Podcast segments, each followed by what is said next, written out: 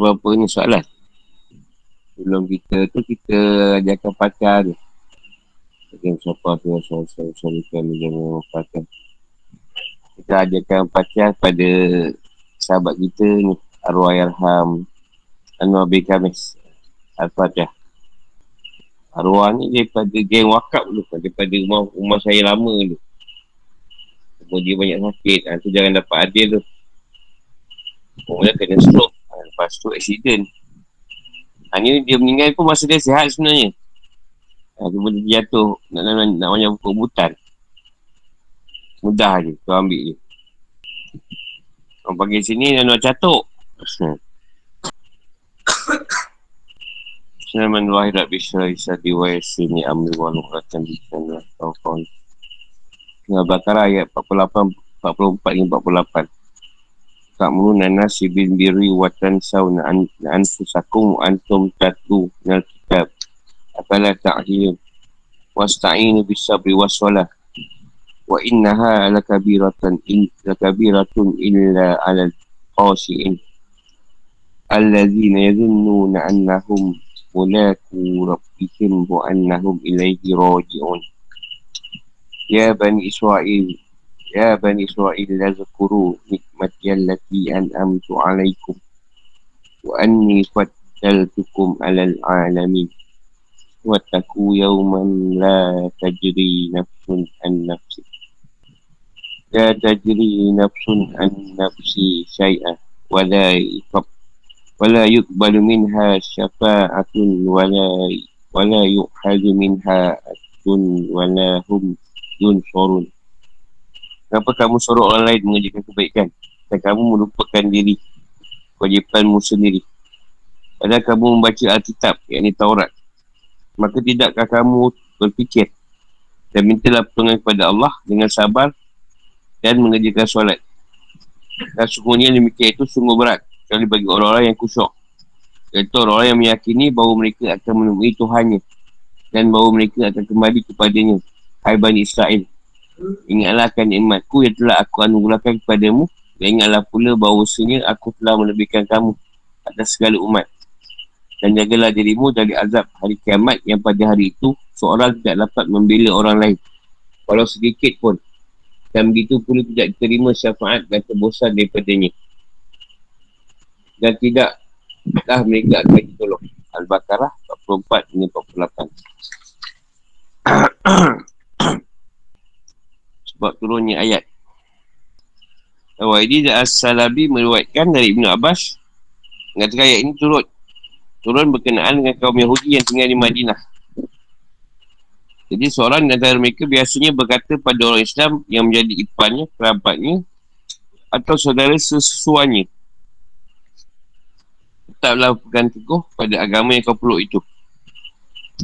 Asalnya kan perintah agamamu. Orang ini maksudnya Muhammad SAW.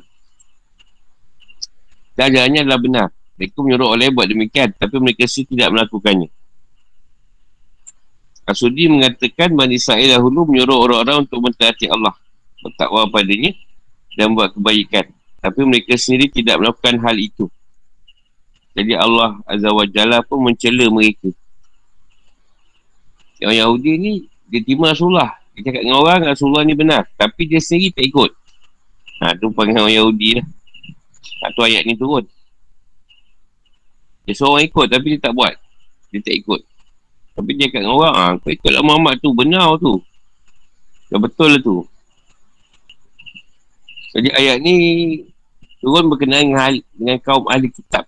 Ha, khususnya para pendeta dan biarawan. Jara ni yang duduk lah dekat ni. Dekat gereja tu. Mereka menyuruh orang melakukan kebaikan dan pegang teguh pada agama Islam. Sementara mereka melupakan diri mereka. Ini memancing rasa hairan. Sebab orang yang menyuruh melakukan sesuatu semestinya menjadi seperti taladan atau contoh. Kalau mendahului, lakukan apa yang ia perintahkan kepada orang lain. Jika tidak, ibaratnya seperti lampu yang beri penerangan bagi orang lain sementara diri, dirinya sendiri terbakar.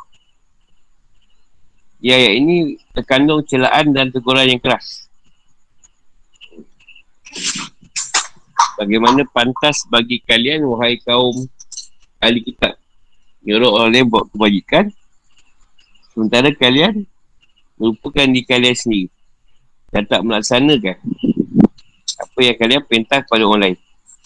Padahal kalian baca Taurat dan mengetahui ancaman di dalam ni bagi orang yang melalaikan perintah-perintah Allah jadi kalian tidak menjadi buruknya tindakan kalian itu yang kalian tidak terjaga dari tidur kalian dan tidak sembuh dari kebutaan kalian.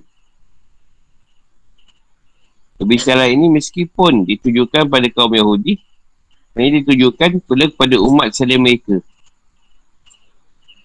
Kerana yang menjadi patokan adalah keumuman kata, bukan kekhususan sebab. Jadi walaupun cerita ni dituju pada orang Yahudi, tapi juga pada umat yang lain Selain daripada umat Yahudi tadi. Cuma dia meng- mengumumkan pada Yahudi. Dia khususkan pada Yahudi Tapi dia umumkan pada semua orang kan Semua orang yang panggil macam ni. Jadi ni penyakit lah Penyakit Orang buat tapi tak buat Kita menyembuhkan penyakit ini adalah dengan beriman Secara benar Mempertulkan akan sanggup memaksa nafsu yang amarah yang selalu mendorong pada kejahatan supaya mencari keadaan Allah dengan kesabaran yang hakiki. Yang mana hal ini hanya dapat dicapai dengan mengingat janji Allah. Bahawa Allah akan memberikan jalan yang baik pada orang yang bersabar dan syahwat yang diharamkan. Dan mempertolongan dengan mengerjakan solat untuk berlatih nafsu agar sentiasa menyusui jalan yang lurus. Iman siapa yang sabar dalam menanggung berbagai taklif Jauhkan diri dari maksiat Bermunajat kepada Tuhan dalam solat Dan mengadakan hubungan dengan Allah dalam solat itu Sebanyak lima kali setiap hari Maka pantaslah baginya beri nasihat pada orang lain Dia akan menjadi dengan akal sihatnya bahaya penyelewengan Dan dia menjamin dirinya Pasti akan berperoleh keselamatan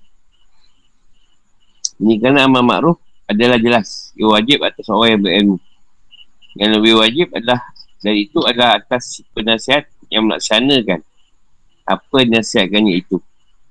Ia mulakan pada dirinya sendiri. Tidak ketinggalan dari orang yang disuruhnya melakukan perbuatan itu.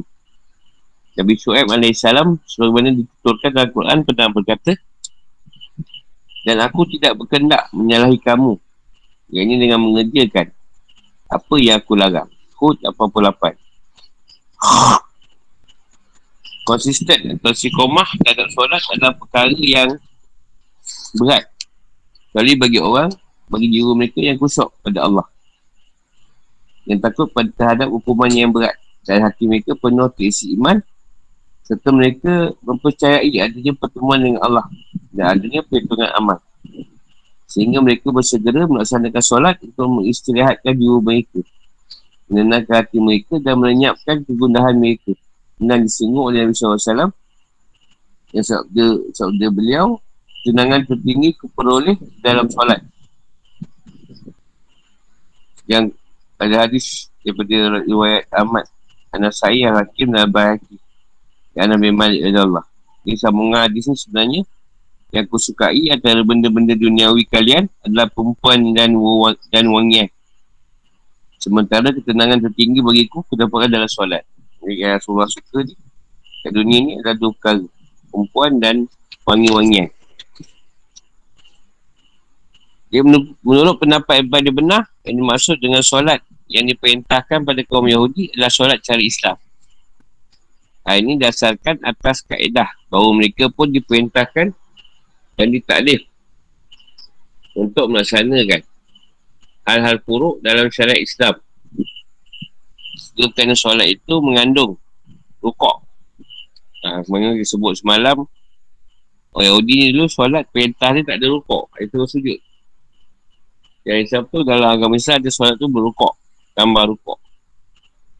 Allah memakai ukapan zan. Zan yang ini menduga. Untuk mengisyaratkan bahawa orang yang sekadar menduga adalah adanya pertemuan dengan Allah tidak akan berseberat menaikkan solat. Maka apalagi orang yang yakin tentang hal itu. Ini adalah sebab yang lain selain kerana mereka melupakan diri sendiri Padahal mereka baca Taurat sehingga mereka mendapat celaan dan teguran. Jadi perkara ni bukan berkaitan dengan orang Yahudi je. Tapi kalau ada keadaan orang umat lain, umat Muhammad sendiri, yang macam tu, pun samalah keadaan ni. Seorang pergilah untuk ilmu tu, ha, tapi dia tak pergi. Banyak macam tu. Banyak kita jumpa. Dia Muhammad dulu memang degil. Pertamanya Yahudi. Ingat Tuhan cela. Cela mereka. Ingatkannya penita lah. Penita yang suruh orang ikut. Tapi dia, dia, dia sendiri tak ikut. Tapi lah masuk Islam.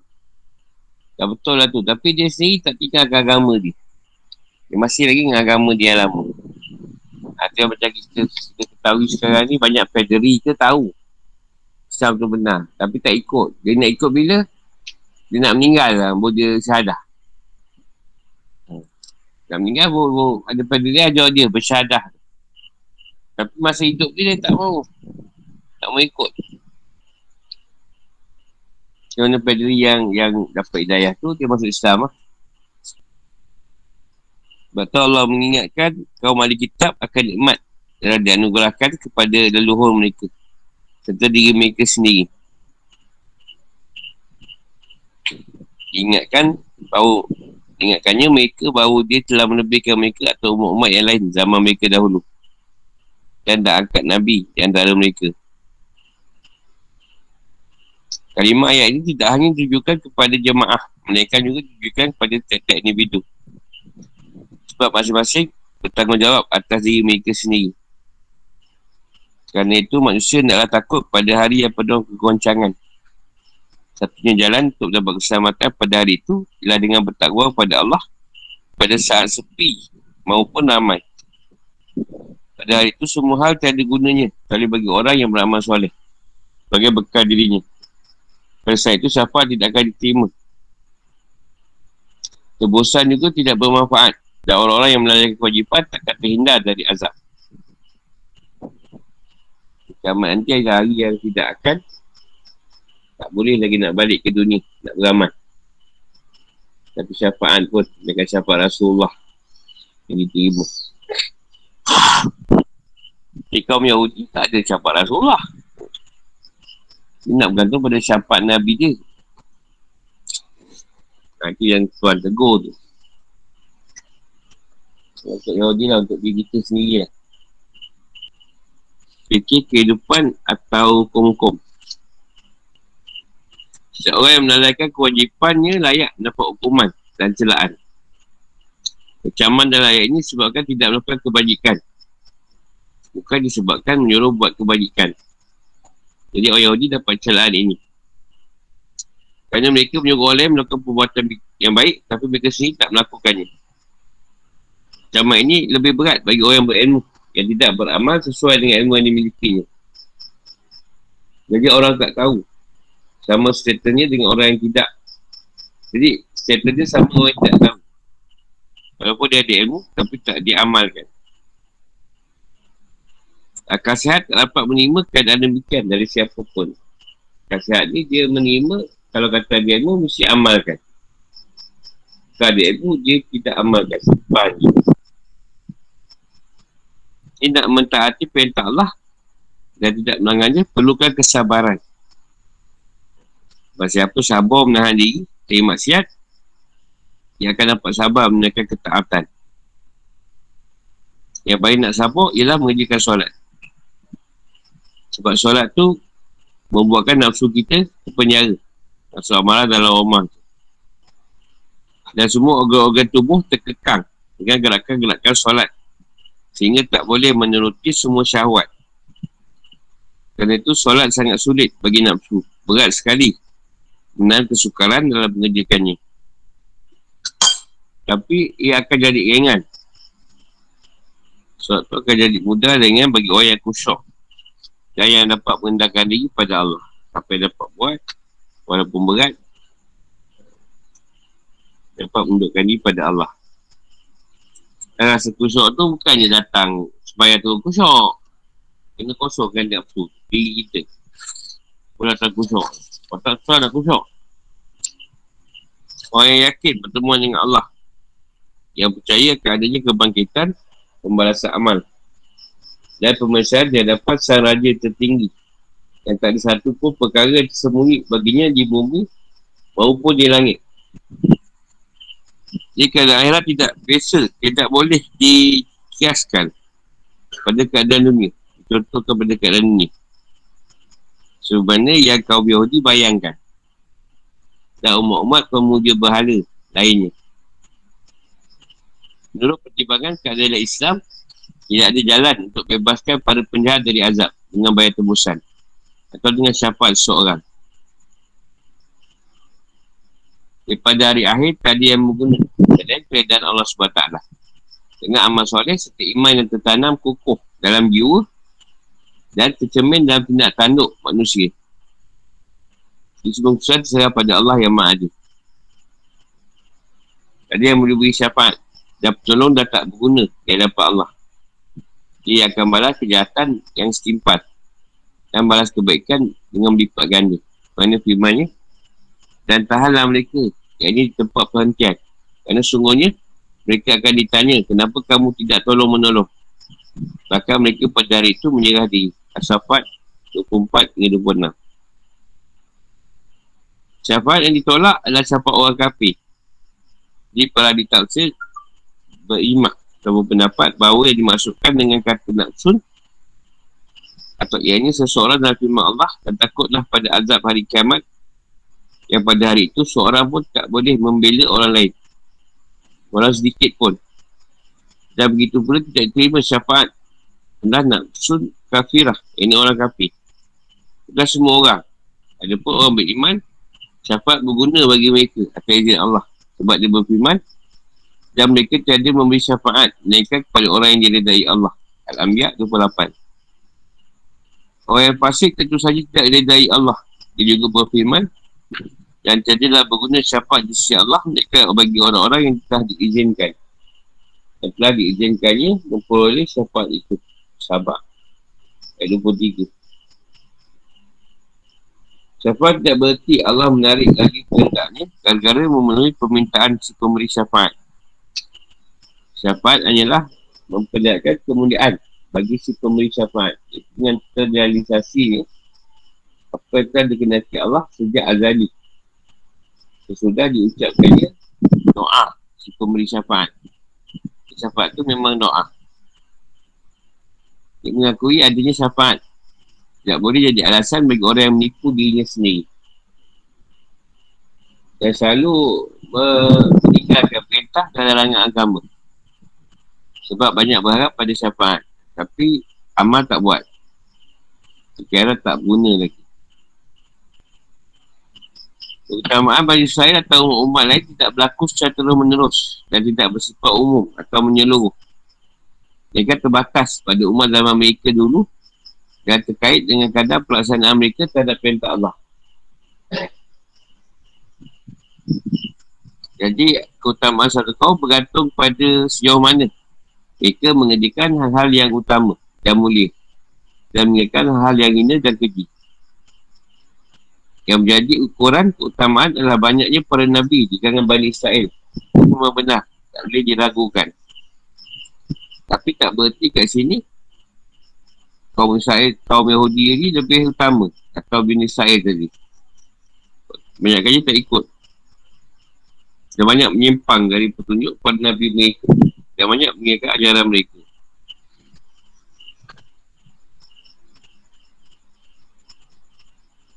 Dan yang maksud yang keutamaan itu adalah dekat pada Allah dengan keadaannya.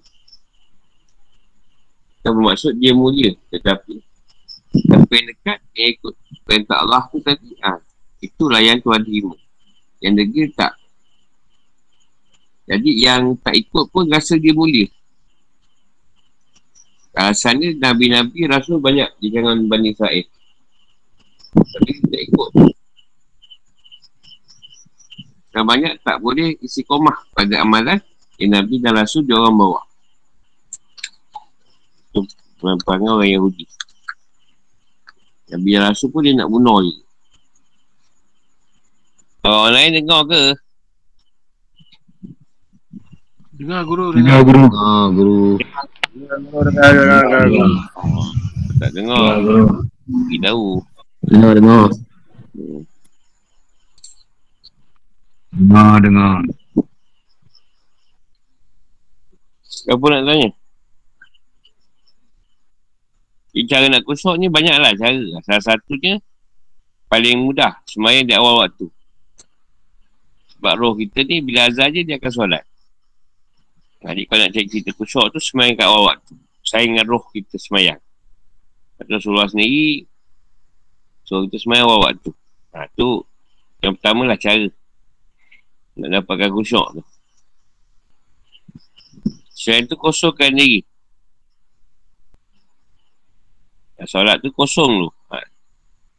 Jangan takbir dulu. Ha. Dah kosong, dah tak ingat apa, baru takbir. Ha. Cara kedua lah. Jadi kadang benda-benda zahir pun bawa juga pada tak gusuk tu. Contoh perut lapar sangat. Ha, kalau berpuasa lain.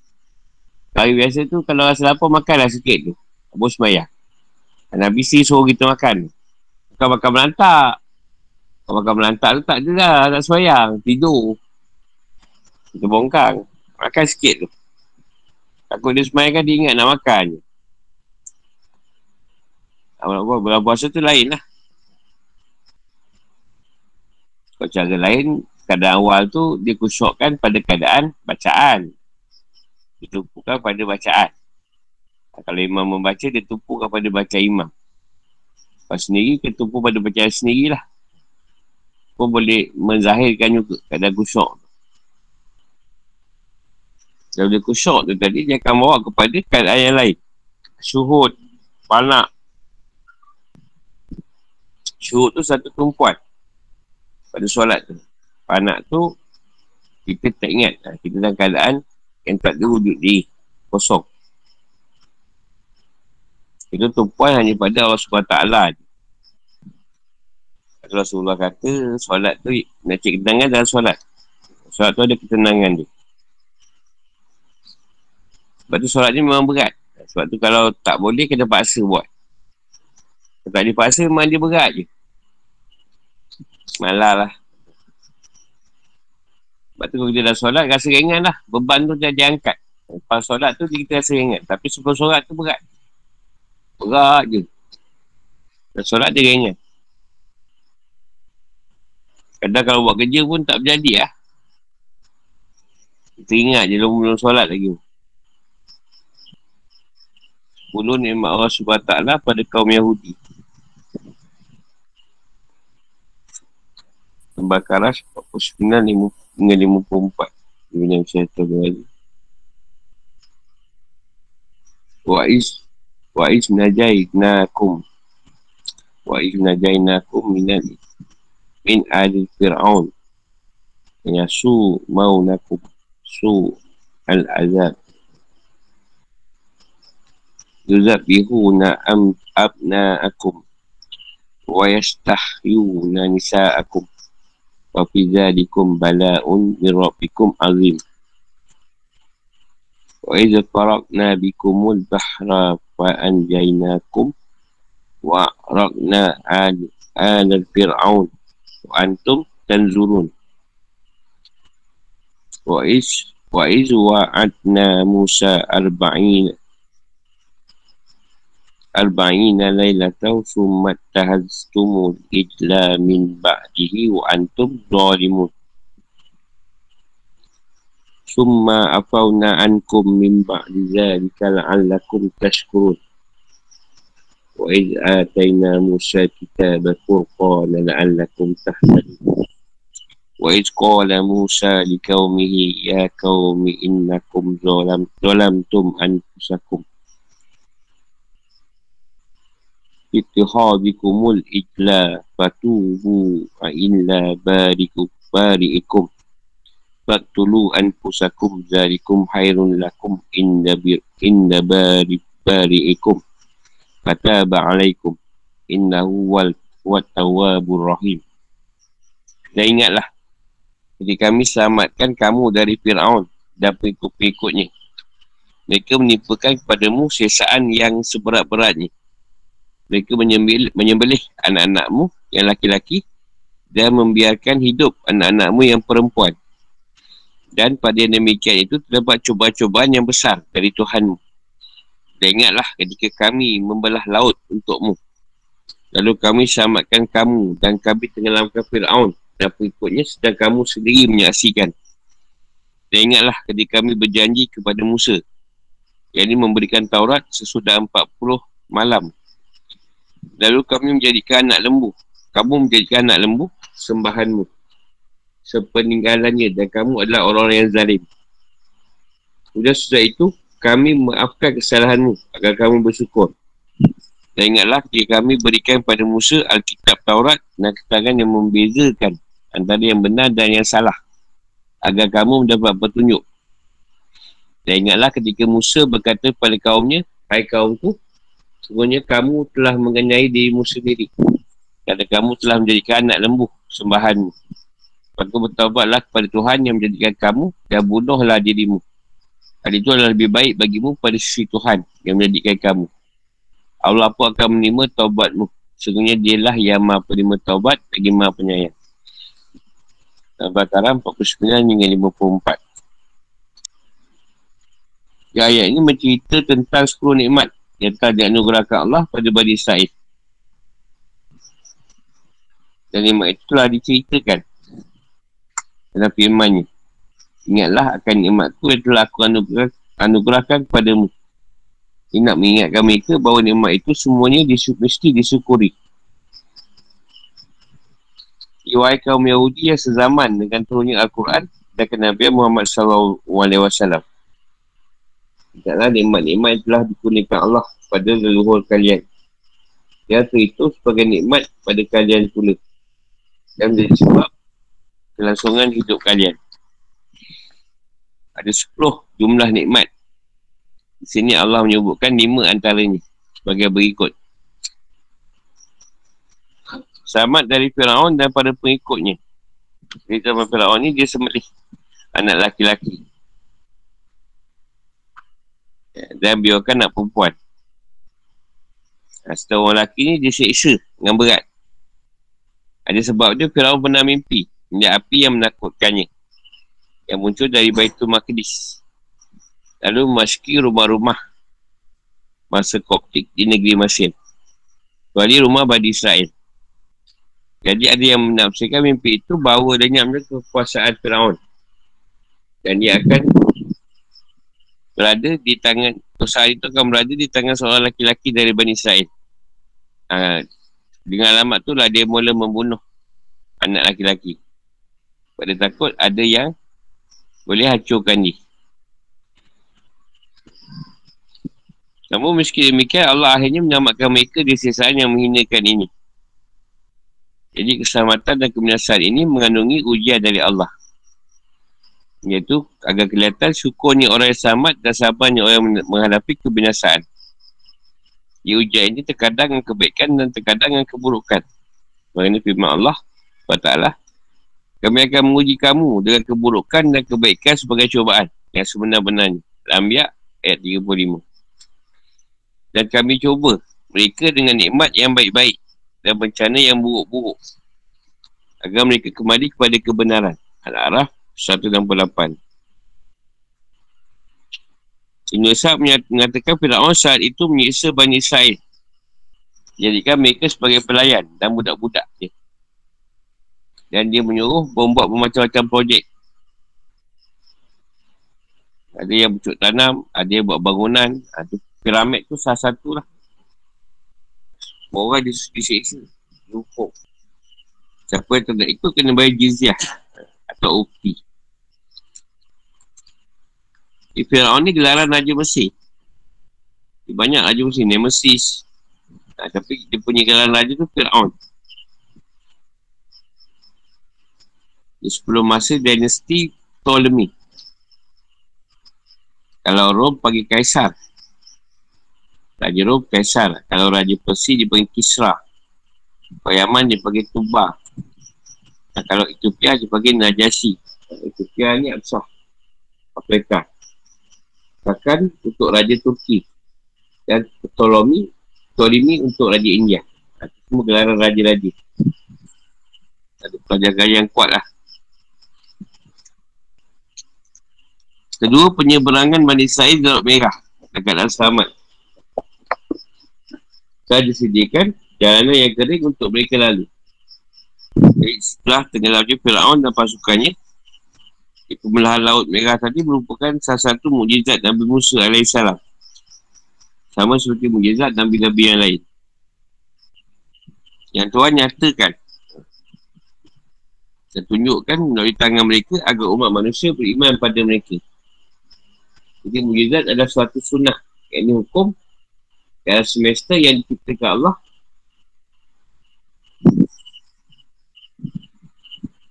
bila dia berkendak. Lalu orang yang dipilih ni antara hamba-hamba ni.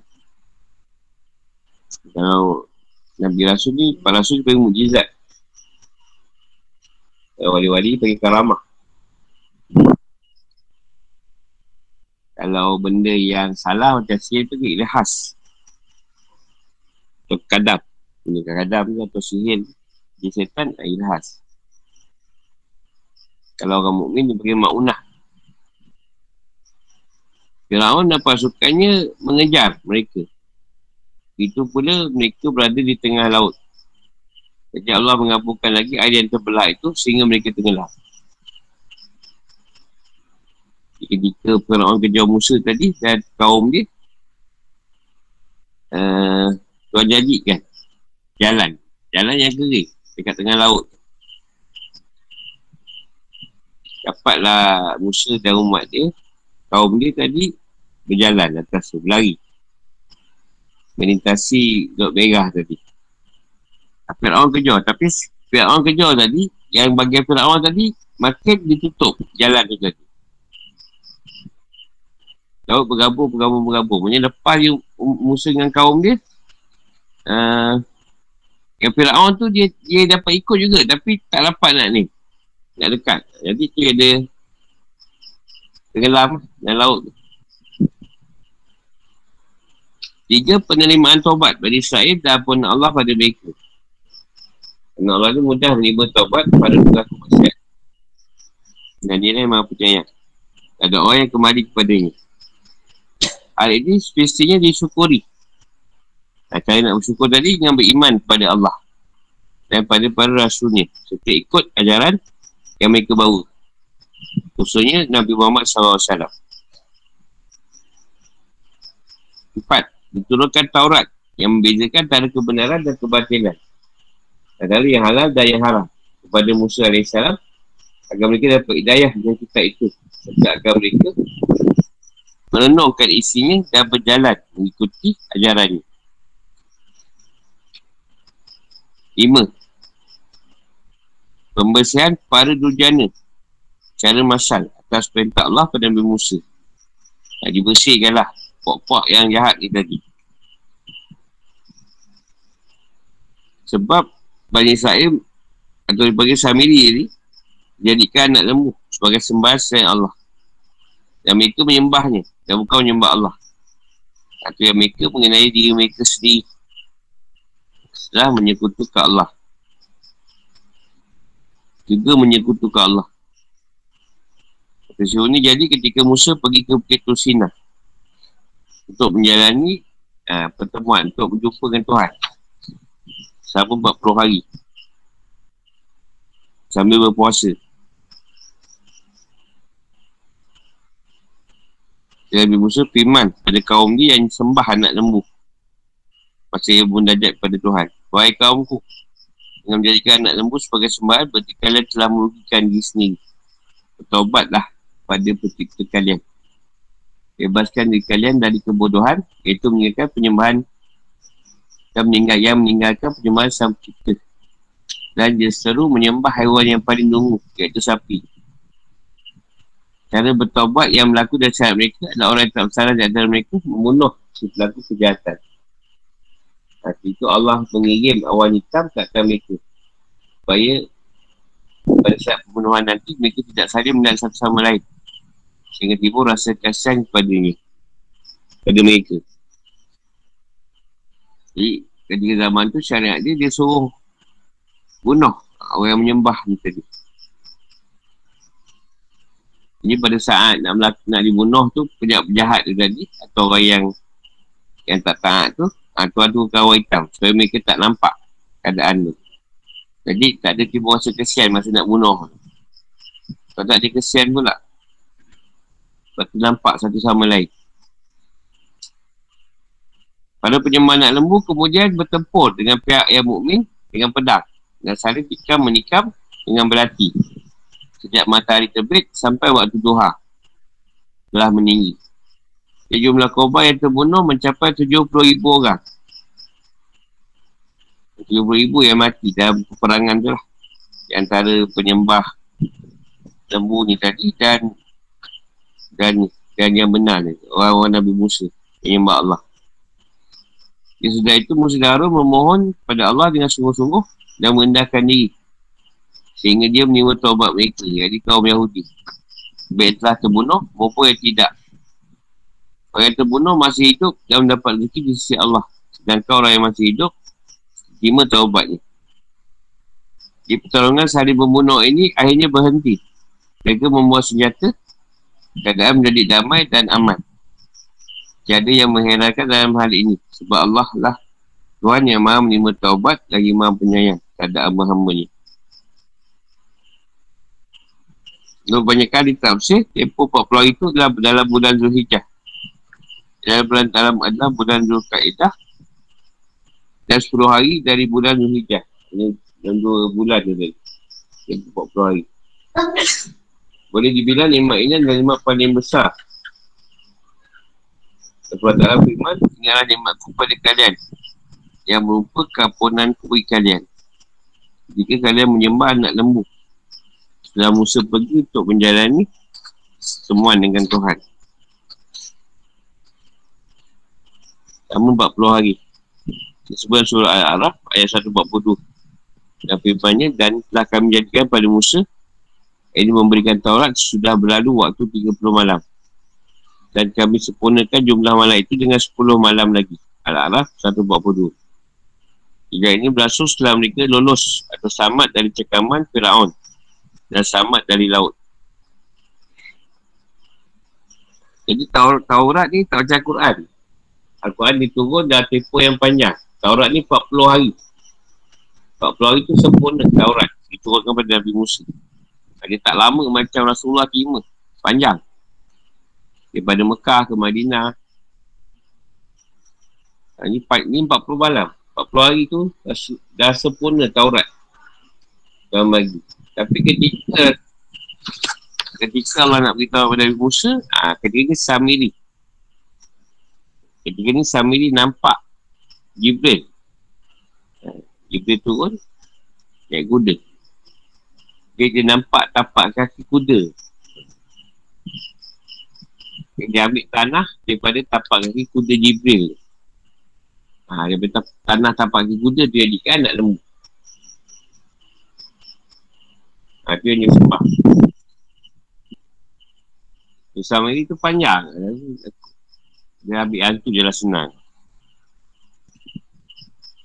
Jadi ada yang pendapat ada pada kita Samiri tadi akan keluar atau lainnya dengan Dajjal. Dia lepas dia buat anak lembu tu dengan tanah yang dapat kaki kuda Jibril tu. Dia salutkan emas. Jadi, lembu, anak lembu tu macam dia berkata-kata pula. Itu yang macam me, me apa? Menambahkan keyakinan dia. Itu Nabi Musa kata, bodoh engkau sebab sapi tu. Mentang paling bodoh. Ha, ini berlaku selepas dia orang lepas dari Fir'aun. Ada cerita. Kalau kau raja nak tengok ada. Orang putih buat cerita ni. Hero dia Siapa hero dia tak ingat Tapi kalau Netflix ada lah Jadi lepas cerita ni teruk Arul kena marah dengan Musa Kata macam mana Arul ni tak boleh jaga umat Itu yang Tuhan tegur Nabi Musa Tuhan kata kau suruh Arul yang jaga Kenapa kau tak suruh aku Musa pun tak cakap apa Walaupun Nabi Harun tu kira adik-beradik lah. Atau sepupu tu silap. Tapi dia memang jadi ganas. Dia marah musuh tu cukup. Dia marah Harun. Tak tahu jaga kau ni kata dia. Aku tinggalkan sekejap. Dia kena lama. Fikir kehidupan atau hukum-hukum. Setiap perkara yang zalim pasti akan mengalami hari je. Seperti kematian Fir'aun. Maksudnya setiap perbuatan yang zalim pasti akan dihukum. Ada hari dia sampai akan tetap jatuh hukuman. Atau kata seperti kematian Fir'aun yang tenggelam di laut. Dan pasti akan datang kemenangan bagi orang yang tertindas. Jadi sama je Bani Israel yang ditindas oleh Fir'aun dan para pengikutnya. Nah, kesahabatan ini dirayakan sebagai ungkapan rasa syukur pada Allah. Ini hari Ashura. Atau tanggal 10 Muharram. Atau menjadi hari puasa syukur. Ini Imam Muslim meruatkan dari Ibn Abbas bahawa setelah Rasulullah SAW datang ke Madinah ia dapati kaum Yahudi sedang berpuasa pada hari Ashura. Ia lantas menanya mereka, hari apakah? Hari apakah ini sehingga kalian berpuasa? Ia mereka jawab, inilah hari yang agung. Pada hari inilah Allah dulu menyelamatkan Musa dan kaumnya serta menenggelamkan Fir'aun dan kaumnya. Musa kemudian berpuasa pada hari ini sebagai ucapan syukur. Maka kami pun berpuasa pada hari ini. Rasulullah SAW bersabda, kami lebih patut untuk menghormati Musa daripada kalian. Beliau akhirnya berpuasa pada hari itu dan menyuruh para sahabat berpuasa. Jadi masa itu puasa surah ni Nabi wajib kan. Nabi, Nabi Musa tadi. Atau dia mengatakan bahawa diwayatkan dari Ibn Abbas bahawa dia pernah berkata berpuasalah pada tanggal 9 dan 10. Lakukan yang berbeza dengan kaum Yahudi. Ada ini jadikan hujah oleh kaum syafi'i, oleh Imam syafi'i, Ahmad bin Ambar dan Isa. Syukur pada Allah sebagainya kata Sal bin Abdullah adalah dengan berusaha secara sungguh-sungguh untuk menyalakan ketaatan sambil menjauhi maksiat dalam keadaan sepi maupun ramai. Jadi kalau nak buat amal tadi, jangan dikala ramai saja. Kalau tak orang pun, kita kena beramal. Segera bertaubat adalah jalan keluar dari maksiat. Allah SWT luas amatnya tetap mudah menerima taubat. Kesabaran adalah kunci kemenangan. Aku Syari mengatakan bahawa barang siapa bersabar atas takdir Allah dalam menjalankan ajaran agamanya, percaya Allah akan beri ganti rupa persahabatan dengan para wali. Ibn Israel telah bersabar menanggung derita dari Fir'aun dan kaumnya. Jadi Allah jadikan sebagai dari mereka Nabi. Jadikan sebagai dari sebagian lagi Raja dan memberi apa yang tidak diberikannya kepada seorang pun dari umat-umat lain. Dia sebenarnya bila tampak kuda Jibril tu yang ada ada macam tu letakkan kuasa. Dia nampak tau. Dia nampak kat tanah tu ada kesan-kesan. Macam nur. Ha, itu yang dia ambil. Tapak kaki tu. Jadi kat situ Tuhan ilhamkan pula kat dia, kita nak lembu tu.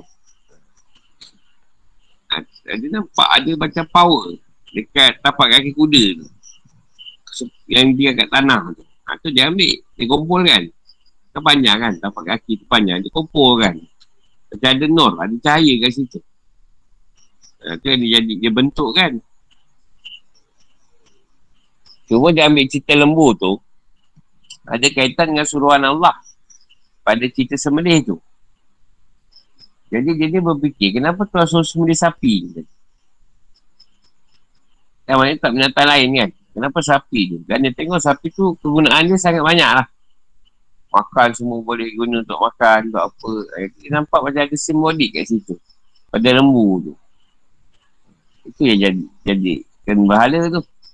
Sembahan tu. Sebab dia ada kaitan dengan firman yang Allah suruh semelih lembu. Ha, dijadikan satu macam isu, satu macam modal lah. Jadi, eh, fikir kenapa lembu kan? Macam kita, kenapa lembu? Ini lembu ni macam benda yang yang tinggi lah keadaan tu kan. Ah, ha. Itu jadi lembu tu lah. Jadikan satu Bahala, sembahan tu. Allah ni lembu lah. Biasa ada ada kaitan lah. Ha. Ada kaitan ni. Sebab kalau ikut penceritaan, ada laluan ke India masa tu. Dan Perdana Musa nak ke Baitul Maqdis tu. Sebab selesai dia dengan Fir'aun yang cerita, dia pergi ke Baitul Maqdis. Jalan dia lah, daripada Mesir tu. Dia lalu, dia ke Baitul Maqdis. Dia tak tahulah sama ada ada yang dapat lepas ke India ke apa kaitan dia tu atau ada kangen orang yang sembah lembu tadi ke Samri tu pergi ke sana? Allah Alam lah. Ha, sebab ada juga yang terlepas. Sebab ada ada yang menyebut lah cerita ni tak tahu soal ke tak. Ada menyebutkan Samiri tu dia tak mati. Dapat selamat. Dia dari satu pulau yang terpencil. Dia duduk kat situ. Samiri ni lah. Ha, dia ceritakan Ha. Oh, panjangan tu. Eh, Dajjal lah. Kan ada sahabat yang ada yang jumpa Rasulullah kan cerita. Ha, ada satu makhluk besar yang jaga dia. Ha, makhluk bulu kan cerita kan. Kan Dajjal ni. Ha. Lepas tu kalau kita tengok, dia orang ambil cerita tu buat cerita King Kong. King Kong? Ha, pernah tengok kan? Dia orang nak pergi pulau King Kong tu. Dia orang dapat selalu. Pulau tu pun tak dapat dikesan. Tak dapat dijumpai. Dia orang pulau tengah Jadi kat situ ada makhluk bulu besar duduk. Nah tu dia dapat cerita King Kong tu. Cerita ni. Tak berkait lah ni. Berkait dengan zaman tu lah tu. Yalah sebab ada sebelum tu perintah Tuhan tentang suara semula lembu. Ha, satu betina tu. Ada satu perintah Tuhan yang menyuruh kaum Yahudi ni sebelah lembu. Ha, itu yang ada dekat itu kenapa Tuhan pilih lembu. Dan dia berfikir lah kenapa banyak lembu ni satu benda yang macam karamah lah.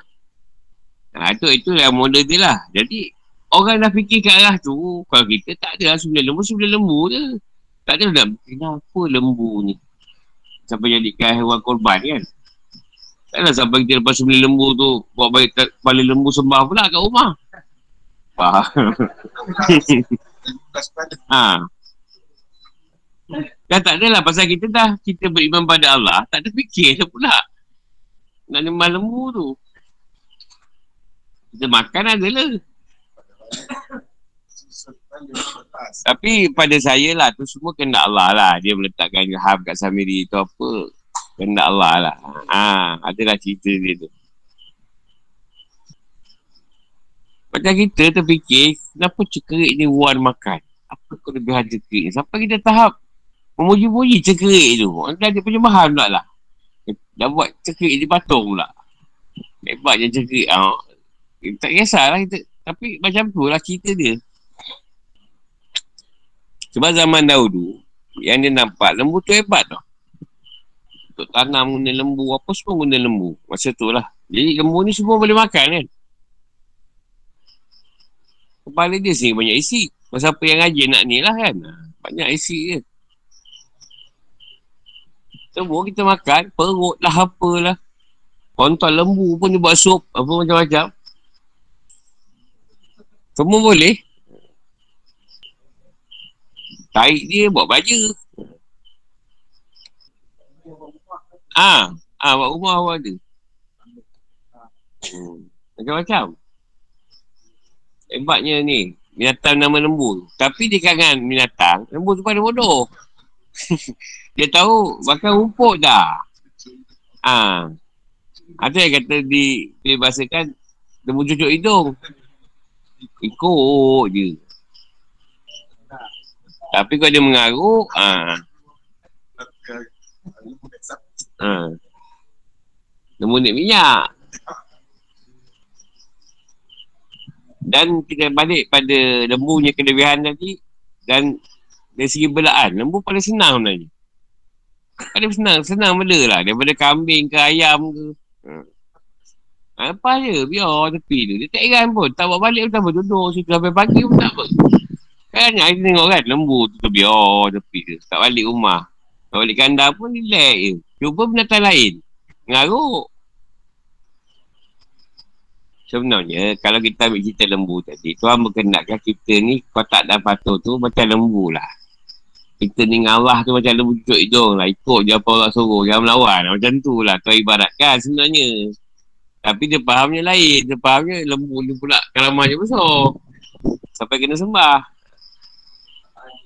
Hmm. Ha. Patutnya kita nak mengistilah atau ibrah dia tu nak bagi tahu kau jadi lah macam lembu tusuk hidung bila aku suruh ikut je cakap aku. Jangan melawan. Tu yang dia nak bagi tahu. Kau habis sembah lembu. Ha, bukan hebat je lembu tu. Yang hebat tu Tuhan. Ha, ha. dijadikan sembahan ni. Ah ha, macam-macam. Ha. Tak, dia atas pemikiran kita. Macam kita cerita kerik dia lah. Ha. Contohlah, dia kan lalu kat batu tu. Tiba dia duduk kat batu. Tiba-tiba, dia rasa macam nak minta kat batu tu. Maksudnya susah. Orang batu ni, kalau kau ni betul lah, Aku ni susah. Tolonglah aku. Tiba-tiba Tuhan bantu dia. Jadi kata Hidayah dia dah berada kat batu tu. Dia kan orang lain. Eh kau kalau susah pergi minta kat batu tu. Tadi orang lama orang menyembah lah batu tu. Ah ha, sembah pula. Sama juga macam ni. Kau dapat? Dapat jugalah. Oh dah betul ni. Jadikan dia Tuhan kita lah.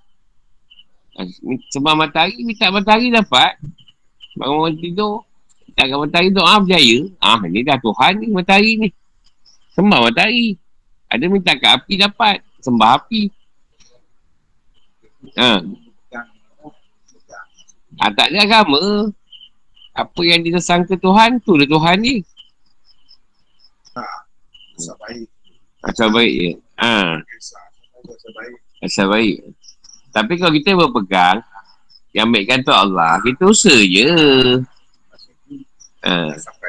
Ha. Satu tak tak faham lagi.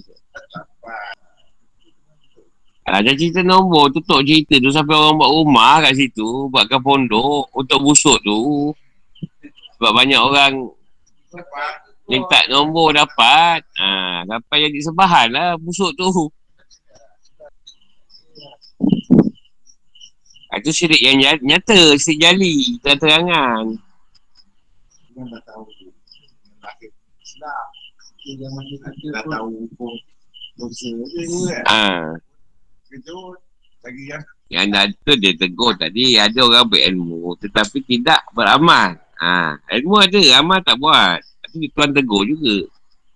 Kok yang panggil orang Yahudi tu macam tu. Dia ada ilmu tapi tak beramal. Orang kita beramal. Eh gila belajar. Dia tak belajar. Orang lain belajar. Sesat. Sesat. Tak dia tak kata kita sesat. Dia kata betul tapi tak ikut. Dia kata betul betul, betul tapi tak ikut. Ha. Yang sesat tu lain. Yang kata sesat tu hantar dia tu. Ah, dia pegang yang lama. Tapi orang lain, kau pergi sana belajar. Ah, dia suruh belajar. Dia tak. Sebab dia nak pegang yang dia punya pegangan. Ya, tapi dia dah, kalau baca Quran, dia dah sebut. Kenapa kau sekali tak ikut? Ah, dia dah sebut tu tadi. Kenapa kau sekali tak ikut? Muhammad tu. Tapi bila orang lain tanya, kau kata betul. Tapi kenapa kau tak ikut? Ah, ha, tuan nak tanya tak tahu kenapa kau tak ikut. Ha. ha. Macam kita, saya lah. Ahli-ahli apa ni, ahli ah, madrasah ke apa, marilah kita berkorban. Tapi saya tak buat korban. Kan macam tak kena, sebab tu saya set tahu saya buat juga. Ha, sebab kita seorang berkorban, tapi kita yang suruh ni tak buat. Kan macam, tak berkena lah pada aku. Tapi Pak Rokok aku minta maaf lah. Bila pesakit tanya nak berhenti rokok, saya minta maaf. Saya pun belum boleh berhenti. Ha, part, part yang kita tak boleh, kita tak boleh cakap. Ha. Tak berani. Pasal kita masih hisap. Atau kita boleh doakan lah. Doakan je. Saya cakap saya boleh doakan. Tapi part tu, part dia berhenti tak berhenti, itu kat, kat diri dia sendiri lah kan. Tapi part yang kita buat, kita cakap lah. Yang tak buat, tak berani nak cakap. Orang kata suruh orang buat. Tapi di sini tak buat. Lepas tu kadang-kadang macam gotong royong. Bukan saya tak nak suruh gotong royong. Tapi baik kita upah orang. Nanti bila gotong royong akan ada pertikaian tau. Tu tak datang, ni tak datang. Ambil kita cari orang upah je bagi duit. Jadi tak gaduh. Kau tak apa asyik aku je gotong royong muka tu ah, jadi alang-alang cakap dengan kau kita upah orang sebenarnya. Tak gaduh. Tak, tak gaduh nanti. Kau tak. Mesti ada pertikaian. Ah, kau gotong tak pernah datang. Tapi ada orang, dia tak datang tapi dia ulur duit. Kadang-kadang orang tak tahu. Hmm. Lebih baik kita upah orang kat sana. Tak gaduh. Datang tak datang ke apa ke. Sebab ada isu ni. Banyak isu buat fakat tu. Kampung lagi teruk. Sebab tu senang upah orang je. Tak gaduh. Ha, buat ganja upah orang ke dah. Dia tak gaduh. Dia lain kita duduk dalam madrasah ni, oh, semua ada dalam ni lain. Ini orang tu duduk sana, orang ni duduk sini. Susah. Ha. Tak nak datang pula accident pun nak mati. eh, masa macam-macam masalah. Takkan dia salahkan ni, ni lah panggil datang. Dah mati orang tu. Nak orang, orang punya cerita ni tadi Allah Alam lah. Susah nak ingat. Ha. Dia cik sebab je. Ha, cari sebab dia salah. Yang betul tak cari. Yelah kita macam cerita-cerita itu, kita buat pertandingan je. Tak sebut pula. Kalau kau menerima kecelakaan, apa ni tadi, kita akan tanggung. Tapi sebab orang tu datang nak masuk pertandingan tu, dia accident ke apa. Dia salah kan? Yang buat tu tadi.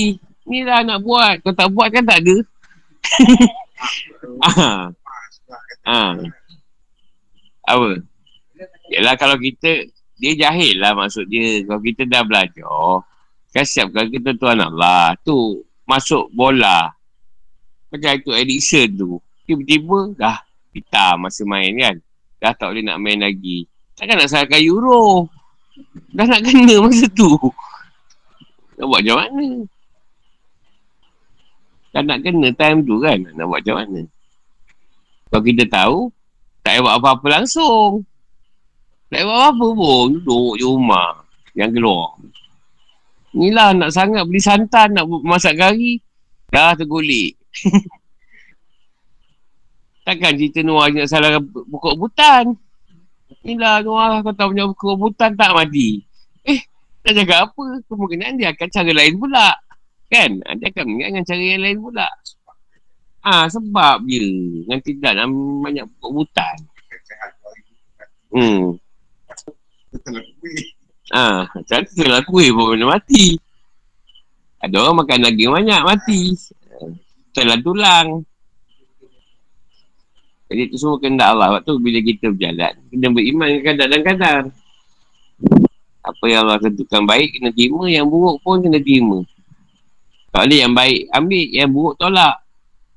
Masih tak beriman lagi tu. Ada apa lagi soalan? Ha. Tak ada masalah. Kita kisah saya lihat tu ada juga yang banyak ada pengajaran. Kalau yang baik tu kita boleh guna. Sebab kita ambil cerita-cerita daripada Allah juga ilham cerita tu. Kalau tak ada ilham Allah bagi, tak ada wujud. Tapi kalau kita rasa tak kena, tolak.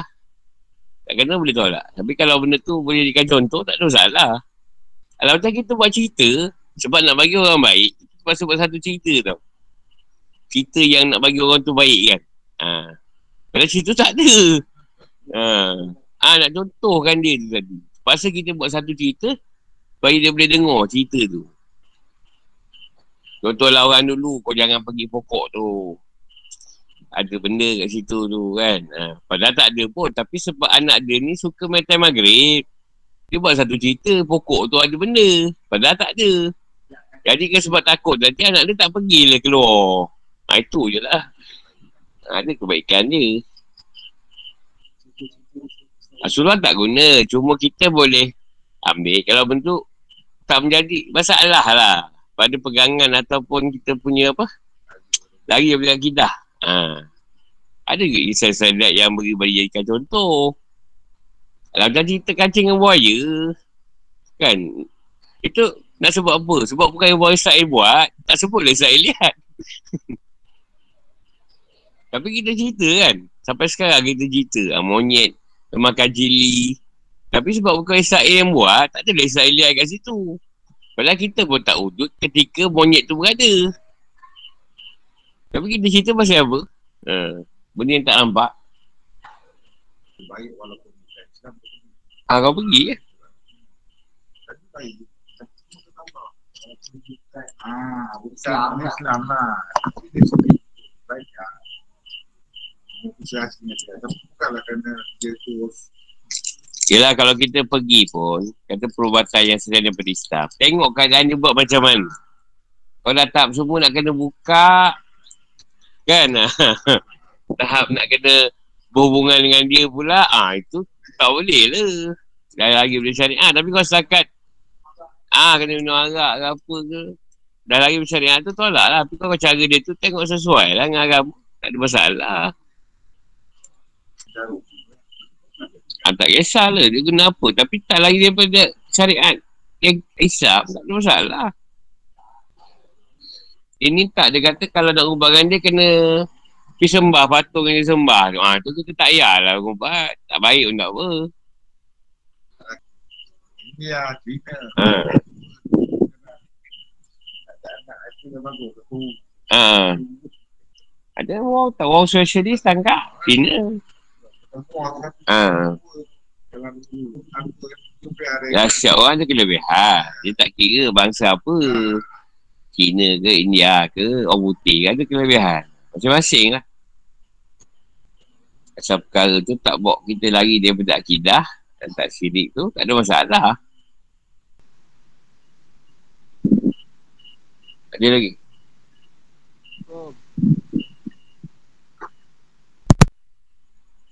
Guru. Ah, ya. Santai. Mungkin cerita pasal padri tadi tu dia tak dia tak ikut Rasulullah mungkin pasal jawatan tak ke? Apa dia? Mungkin pasal jawab mungkin pasal jawatan dia tak. Kalau dia ikut Rasulullah jawatan dia habis lah. Ah, tak ada. Itu memang sebenarnya bukan pada penita je atau padri tadi. Sebenarnya masalah yang macam tuan sebut tu dah berlaku. Pada sekarang pun berlaku. Banyak berlaku sebenarnya. Cuma tuan mencontohkan. Ha, kadang-kadang dia orang, dia orang tahu tapi tak nak ikut. Ha, macam kita lah, dah tahu tapi tak nak ikut. Kita tahu untuk ilmu tu bagus. Ha, kuliah tu bagus pergi, belajar. Tapi kita tak nak buat. Tapi orang lain kita suruh. Ha, ibarat macam tu lah. Ah, Itulah kias-kias tadi guru. Ha, dia dia jawatan pun dia juga.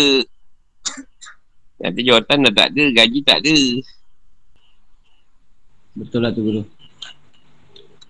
Nak nak, nak kias ke situ lah tadi tu. Ada orang nak mempertahankan jawatan kan. Ya, yes, betul. Kau pergilah belajar, aku tak boleh, aku imam. Nanti kita buang jawatan. Belajar. Atau kad tu ikut elok je tak tak turun jawatan pula. Pasal cerita padri tadi tu Macam dia kias dulu eh Bila dia nak mati Baru dia ngucap apa semua Dia macam Ah, kias dia tahu. ah, pada orang tu dia tahu. pada orang kita semua ni lah Yang Yalah ah, Belum tahulah tu Ah, sama je. Zaman sekarang pun banyak. Banyak macam tu. Ramai. Dia suruh orang buat tapi dia tak buat. Saya ada jumpa satu orang lah cerita pasal korban. Dia kata, bukan tak nak buat tapi buat kat tempat lain tak meriah macam buat kat masjid. Jadi saya tak buat lah. Sebab kalau buat kat masjid, meriah. Meriah. Pasal meriah. Bukan sebab ibadah korban tu. Tapi dia kata buat kat masjid meriah. Jadi, kenapa tak buat tahun ni? Tempat lain kan boleh. Tak meriah. Tak meriah. Dia kirakan meriah tu. ah, seronok tu buat kat masjid. Ah, bukannya kirakan ibadah korban tadi. Ah, tu yang kita kata, nawai tu dah lari lah. Ha. Macam saya cerita kawan saya, ah, semayang lain tak semayang. Tapi semayang raya semayang. Sebab dia kata, kalau tak semayang raya, dah tak kira raya. Lepas tu sebenarnya saya pergi kata dia. Lain tak. Ada orang sembahyang tarawih buat. Sembahyang isyak tak buat. Kata kau tak sembahyang tarawih, tak sedap puasa. Puasa tak sedap. Tapi isyak dia tak buat. Dia tunggu sampai habis isyak. Ah, tarawih dia masuk. Sebab dia kata tarawih tu puasa sedap. Baru sedap puasa. Macam-macam lah. Ha, yang wajib tak dibetulkan. Ha. Solat sunat tu bila kita wajib tu dah okey, buatlah sunat. Ha. Yang wajib dia tak jaga. Itu. Ha, dia kejar balik. Ganjaran. Ya. Tak tahu lah saya. Ha, tak tahu lah. Tak buka, tak test, tak buka. Hmm. Dia apa perkara macam dia sebut lah ayat tadi tu, apa perkara pun boleh buat. Tapi nak isi komah tu. Nak mengekalkan. Kita busa lah. Memang ada perkara yang kita belum dapat isi komah lagi. Pelan-pelan lah. Benda tu macam di sisi ayat tu pun bukan boleh sekali arung. Kita nak isi komah tu pelan-pelan. Nak bersabar pun kena kena pelan-pelan. Bukan terus je boleh bersabar. Belajar bersabar. Sabar tu kena belajar. Ah, bukan mudah. Kalau senang, seronok. Susah. Kan sikit-sikit tu. Sebab tu kena ada ilmu nak bersabar tu. Kalau tak susah nak bersabar. Saya tak cakap lah. Tu ajar bersabar mancing je lah. Ha, kita kata kat mancing je cukup. Kadang hilang juga. Nak patah rok juga tu. Kau tak dapat. ha, boleh boleh patah juga rok tu. Ha, tu kita kata kadang ada part kita dah bersabar. Ada part belum. Ha, ada part. Ha, aku, kau try ni pula mancing. Ha, macam. Oh, dia tahan juga nak bersabar ni. Ha, tapi part lain kita boleh. Tapi part tu tak tahu lagi. Ha, mungkin lepas ni part memasak. Entah boleh bersabar ke tak masak kan. Masak ni yang geram. Kalau nak masak bahan tak ada. ha, tu yang ada santan tak, tak ada. Nak kena keluar pergi kedai. Nak pergi kedai pula orang tak ada pergi. Ha. Ha, macam-macam semua benda. Dia uji sabar. Bukan satu perkara. Yelah contoh perempuan, dia ada period. Cuba kita ada period, boleh ke bersabar dengan perempuan tadi? Kan? Tak tahu lagi. Tak tahu mengandung. Ha, tak payahlah mengandung. Kita dengan rumah pun hilang sabar, time mengandung. Kalau kita mengandung, tak tahulah apa jadi. Susah nak kat. Ah, Susah nak kat benda sabar ni. Ada part tak boleh bersabar, ada part belum. Ha, satu-satu diuji sabar. Ah tu kena belajar lah. Bukan sekali arung sikit-sikit. Bukan sekali arung dapat kesabaran tu. Kopek durian pun pelan-pelan guru. Iya, kau tak luka tangan kau. Nak makan durian pun pelan-pelan. Kau tak dalam biji. Kalau durian tu tak ada biji, okey lah. Ni kan tak ada biji. Rupanya tertelan ke? Biji kesek. Siapa aku? Ya. Dan apa-apa nak bawa ke hospital. Sanggup kat tekak. Tu pula doktor sembelih ni. ah, Lekom ni tadi. Ha. Kek pengorbanan lah tu. Nak bawa biji durian. Perkara kena sabar lah. Nak mesti air tebu pun kena sabar kan lah. Betul Dia guru. nak air tebu. Mesti tebu pula rosak. Ha. Betul betul betul. Dahsyat air tebu nak jual pula. Nak tunggu orang beli pun kena sabar juga. Nah, dah sabar. Okey, sampai situ dulu. InsyaAllah berjumpa malam esok. Assalamualaikum.